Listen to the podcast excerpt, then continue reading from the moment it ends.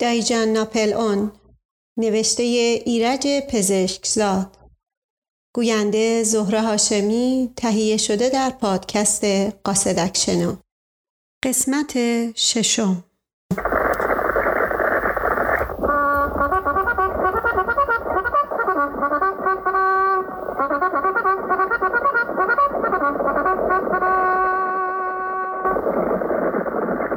نمی‌دانم چه مدت گذشته بود که ناگهان از صدای فریاد دوردستی از خواب پریدم. یک نفر فریادهای بریده ای می کشید مثل آنکه دهنش را گرفته باشند.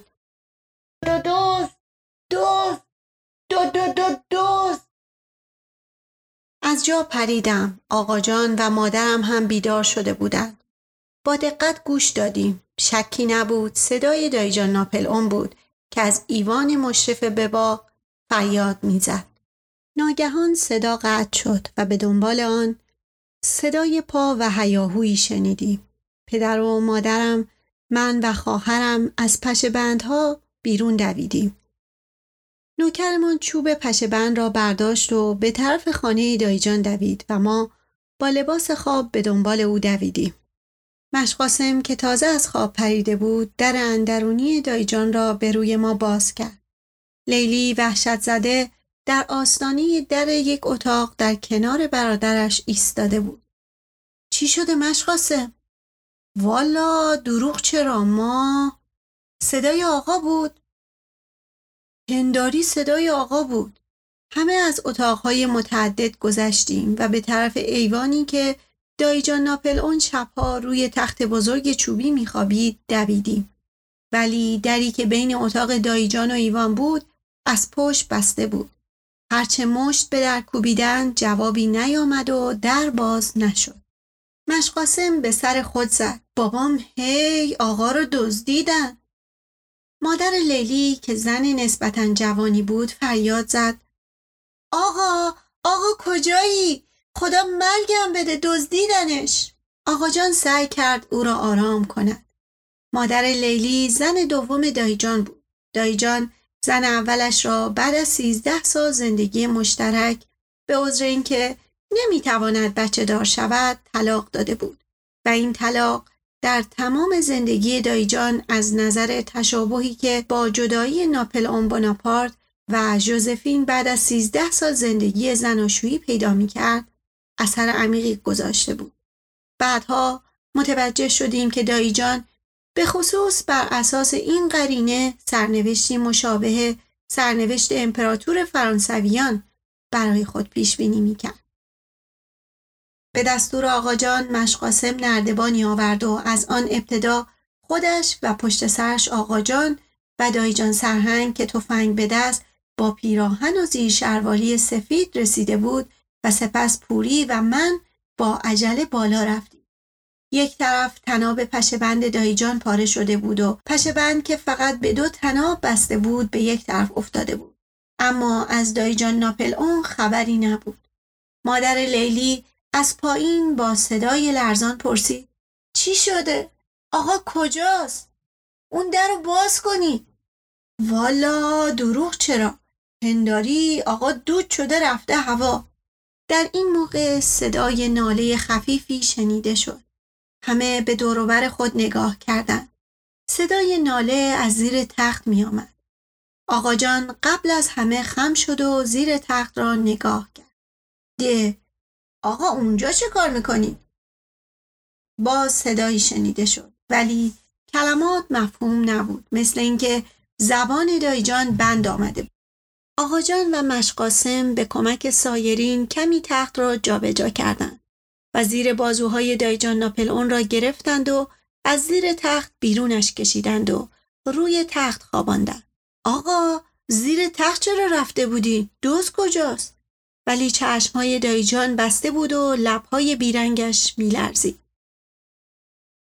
مشقاسم دستهای دایجان را میمالید. در بین ایوان و اتاق را باز کردند و زنها و بچه ها هم وارد ایوان شدند.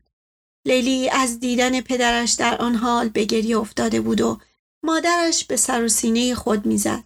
مشقاسم زیر لب می گفت پنداری آقا رو مار زده. مادر لیلی گفت همینطور ایستادین یه کاری بکنین مشقاسم بدو ناصر الحکما رو بیار بگو فوری خودش رو اینجا برسونه دکتر ناصر الحکما با لباس خواب و کیف تبابتش خیلی زود رسید و مشغول معاینه دایجان شد و بعد از چند لحظه گفت سلامت باشین سلامت باشین چیز مهمی نیست یک کمی هول کردن. و چند قطره از یک شیشه دوا در استکان چکاند و در حلق دایجان ریخت. بعد از یکی دو دقیقه انتظار دایجان چشم باز کرد. مدتی مبهود به این طرف آن طرف نگاه کرد. نگاهش روی صورت دکتر ناصر الحکما خیره شد. ناگهان دست او را با خشونت از روی سینه خود عقب زد و با صدای گرفته از خشم گفت بیشتر دلم می‌خواد بمیرم و یک دکتر خائن دروغگو رو نبینم. سلامت باشین سلامت باشین چطور شده آقا؟ شوخی میفرمایین؟ نخیر خیلی هم جدی میگم. هیچ نمی‌فهمم آقا. چه اتفاقی افتاده؟ دایجان روی تخت نیم خیز شد و در حالی که با انگشت راه خروج را نشان می‌داد فریاد زد. بفرمایید آقا. بفرمایید.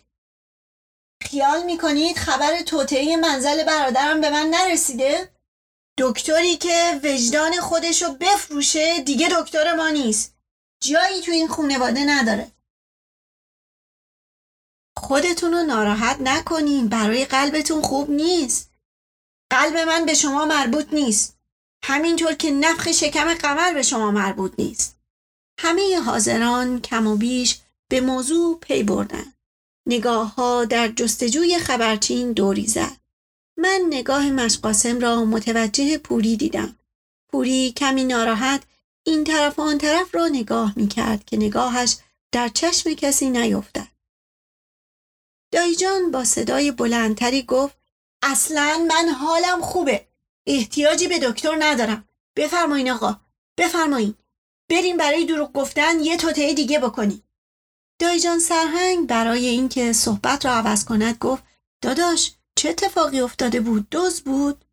دایجان ناپل اون که از دیدن دکتر اصل قضیه را فراموش کرده بود با نگاه وحشت زده به اطراف نگاه کرد و گفت بله دوز بود. خودم صدای پاشو شنیدم خودم سایش رو دیدم آهای درا رو در این موقع بود که ناگهان چشمش به آقاجان افتاد لبها را از غضب برهم فشرد به نقطه خیره شد و فریاد زد اینا اینجا چی کار می‌کنن؟ مگه خونه من کاروان سراست؟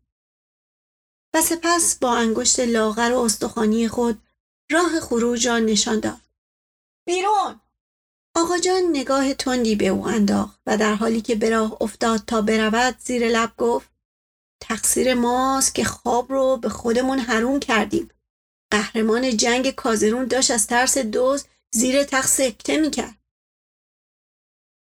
دایجان با یک حرکت تند به پا خواست و دست برد تا تفنگ را از دست دایجان سرهنگ بگیرد ولی او تفنگ را پشت سر خود برد. دکتر هم وحشت زده کیفش را برداشت و تقریبا به قدم دو به طرف در رفت. من هم به دنبال مادرم که به راه افتاده بود به راه افتادم. فقط در آخرین لحظه نگاهی به طرف لیلی انداختم و خاطره چشمهای اشکالودش را با خود بردم.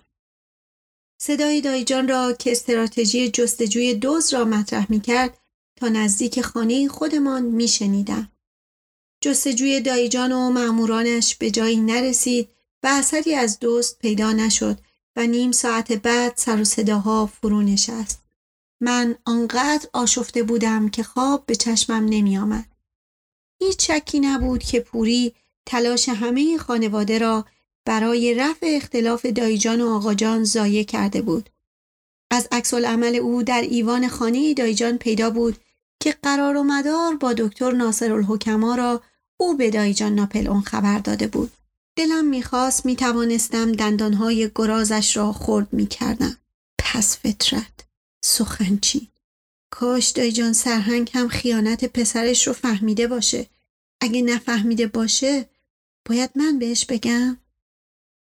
با اینکه نیمی از شب را نخوابیده بودم صبح زودتر از هر روز بیدار شدم هنوز اهل خانه بیدار نشده بودند. بی سر و صدا به باغ رفتم. از دیدن قیافه مشقاسم که مشغول آب دادن به گلها بود متحیر بر جا ماندم.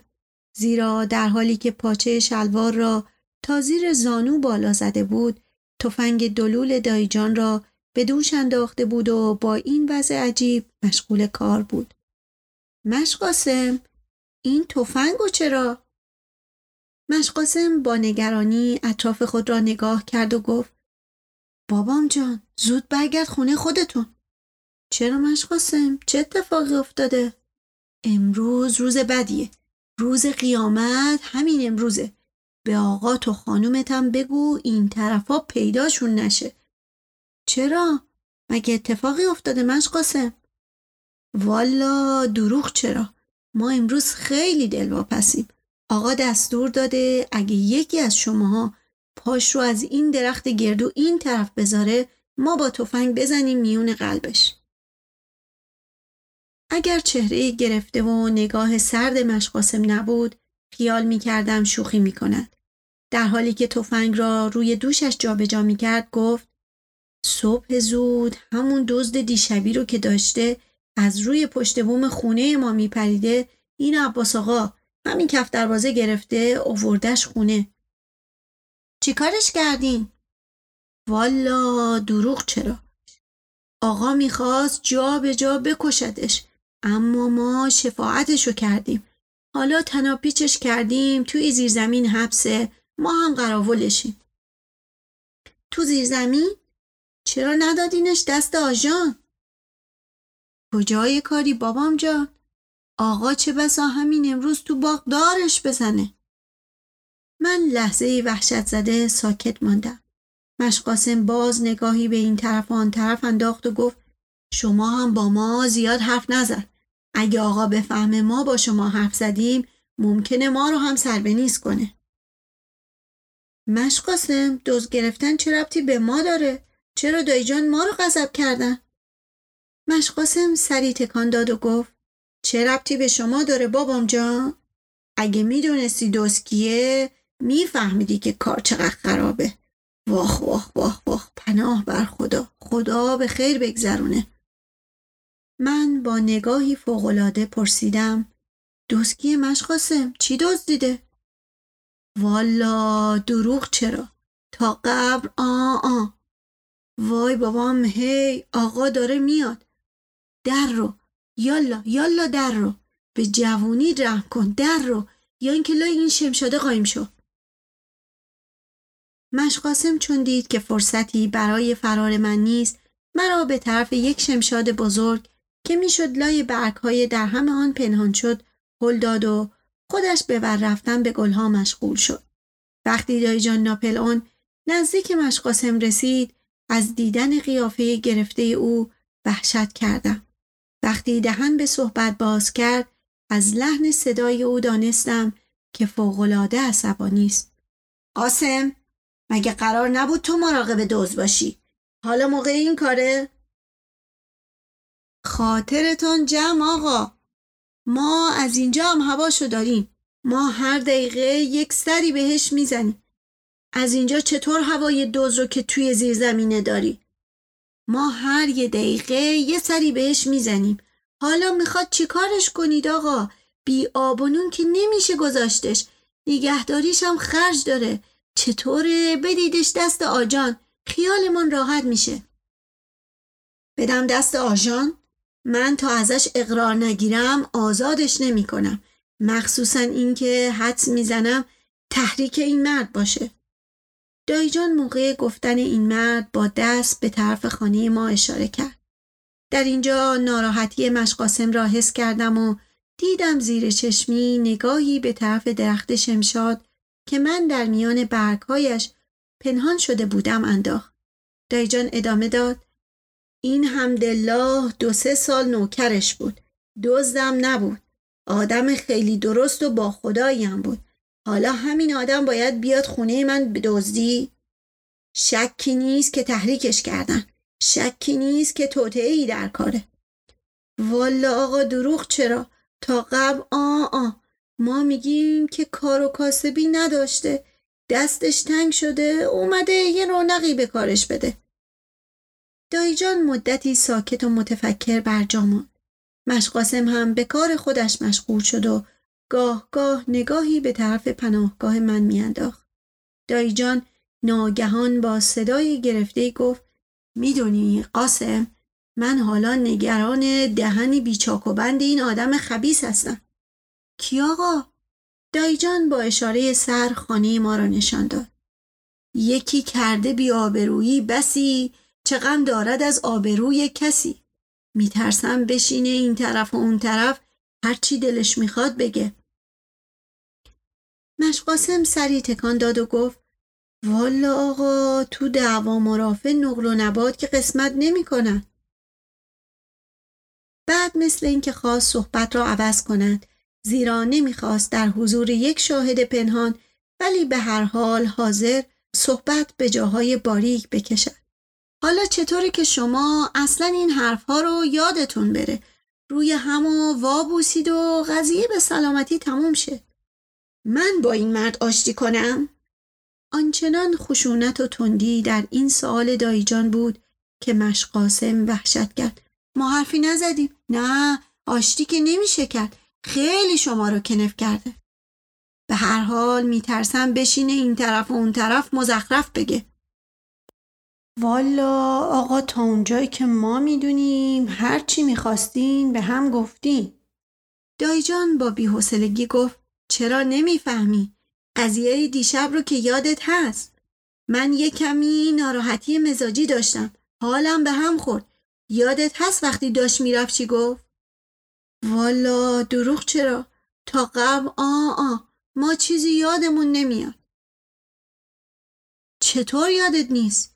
یک حرفی زد که معنیش اینه که من از دوست درسیدم.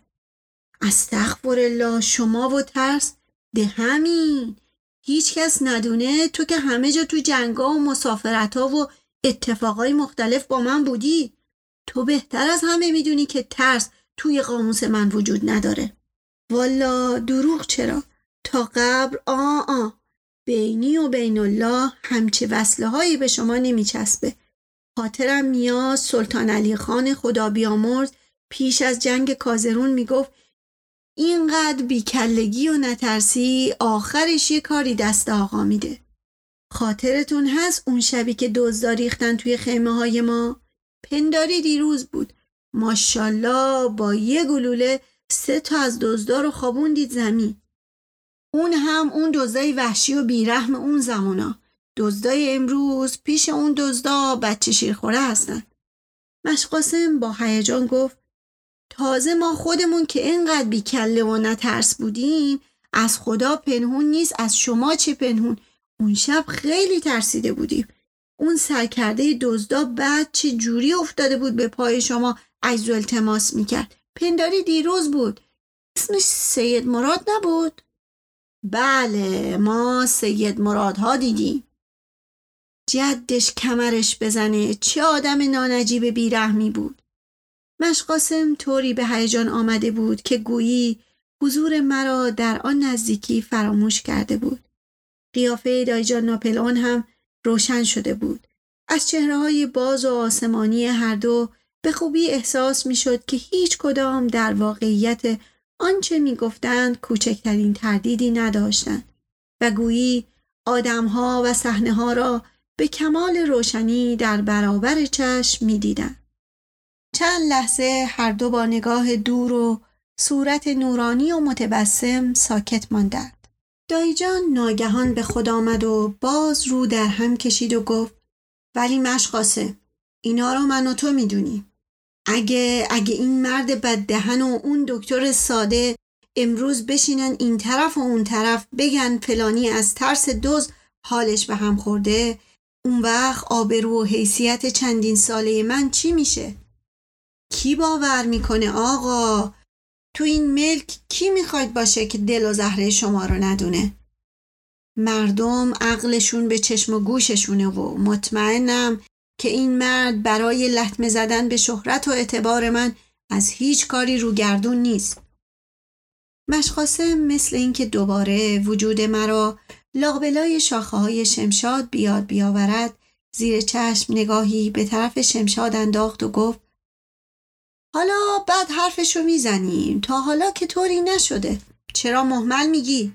اینا همین امروز سرنا برمیدارن بالای پشت بوم. ما هم انکار می‌کنیم.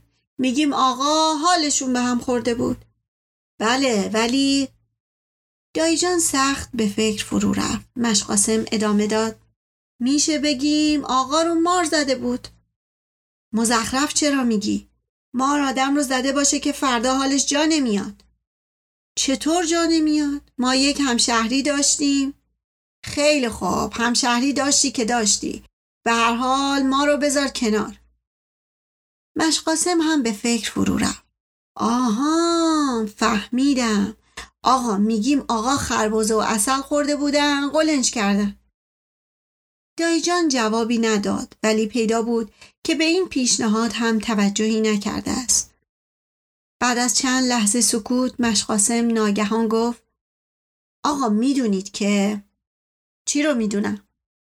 یعنی که اگه از ما بپرسین میگیم پنداری بهتره که دوز رو دکش کنیم بره. دوز رو ول کنیم بره. دوز دو اگه قضیه دوز گرفتن آفتابی بشه اون وقت همه حرف دوز رو می‌زنن. اونا هم قضیه دیشب رو نقل می‌کنن. محمل میگی. به ما مربوطی نیست اما این دوز رو ولش کنید بره. قضا بلا هم رد میشه. الان هیچ از غیر از این کفتر بازه نمی‌دونه که ما دوز رو گرفتیم. یعنی آدم غریبه نمی‌دونه. کفتر بازه هم که پای ما که حرفی نمی‌زنه. دایجان سخت در فکر بود. بعد از سکوتی طولانی گفت حق با تو قاسه. تو خونواده ما همیشه گذشت و بزرگی رسم بوده. چه بسا این بدبختم از زور تنگ دستی همچی کاری کرده. برای سلامتی بچه ها بهتر از گناهش بگذرم. دایجان باز لحظه سکوت کرد و سپس گفت تو نیکی میکن و در دجله انداز که ایزد در بیابانت دهد باز. برو قاسم برو دست و پاشو باز کن و بگو زود بزنه به چاک. مخصوصا بگو سرخود این کارو می‌کنی و اگه آقا بفهمه پوست از سرت می‌کنه. سه و روب کمه بعد از اون. سیزده مرداده. عاشق شدی رفت. عشق تو رو به باد داده. همه خوابیدن. دایی جون توی باغه. کی این دیوار رو کثیف کرده؟ اینا چیه رو دیواره؟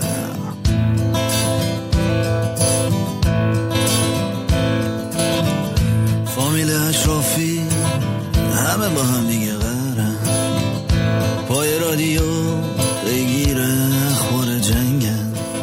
هر صدای اعتراضی صدای مشکوفه. انگلیس های چشم پشت دروازه شهرم.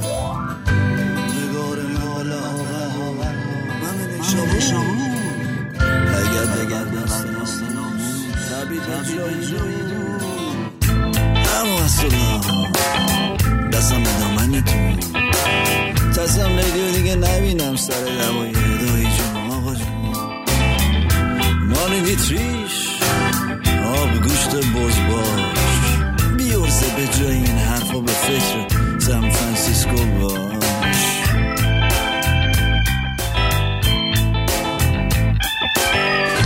یکی واکسی اون یکی عکاس. همشیره تو کافه می‌خونن. خواهرزاده ایشون هم شما کجا بودید آقا؟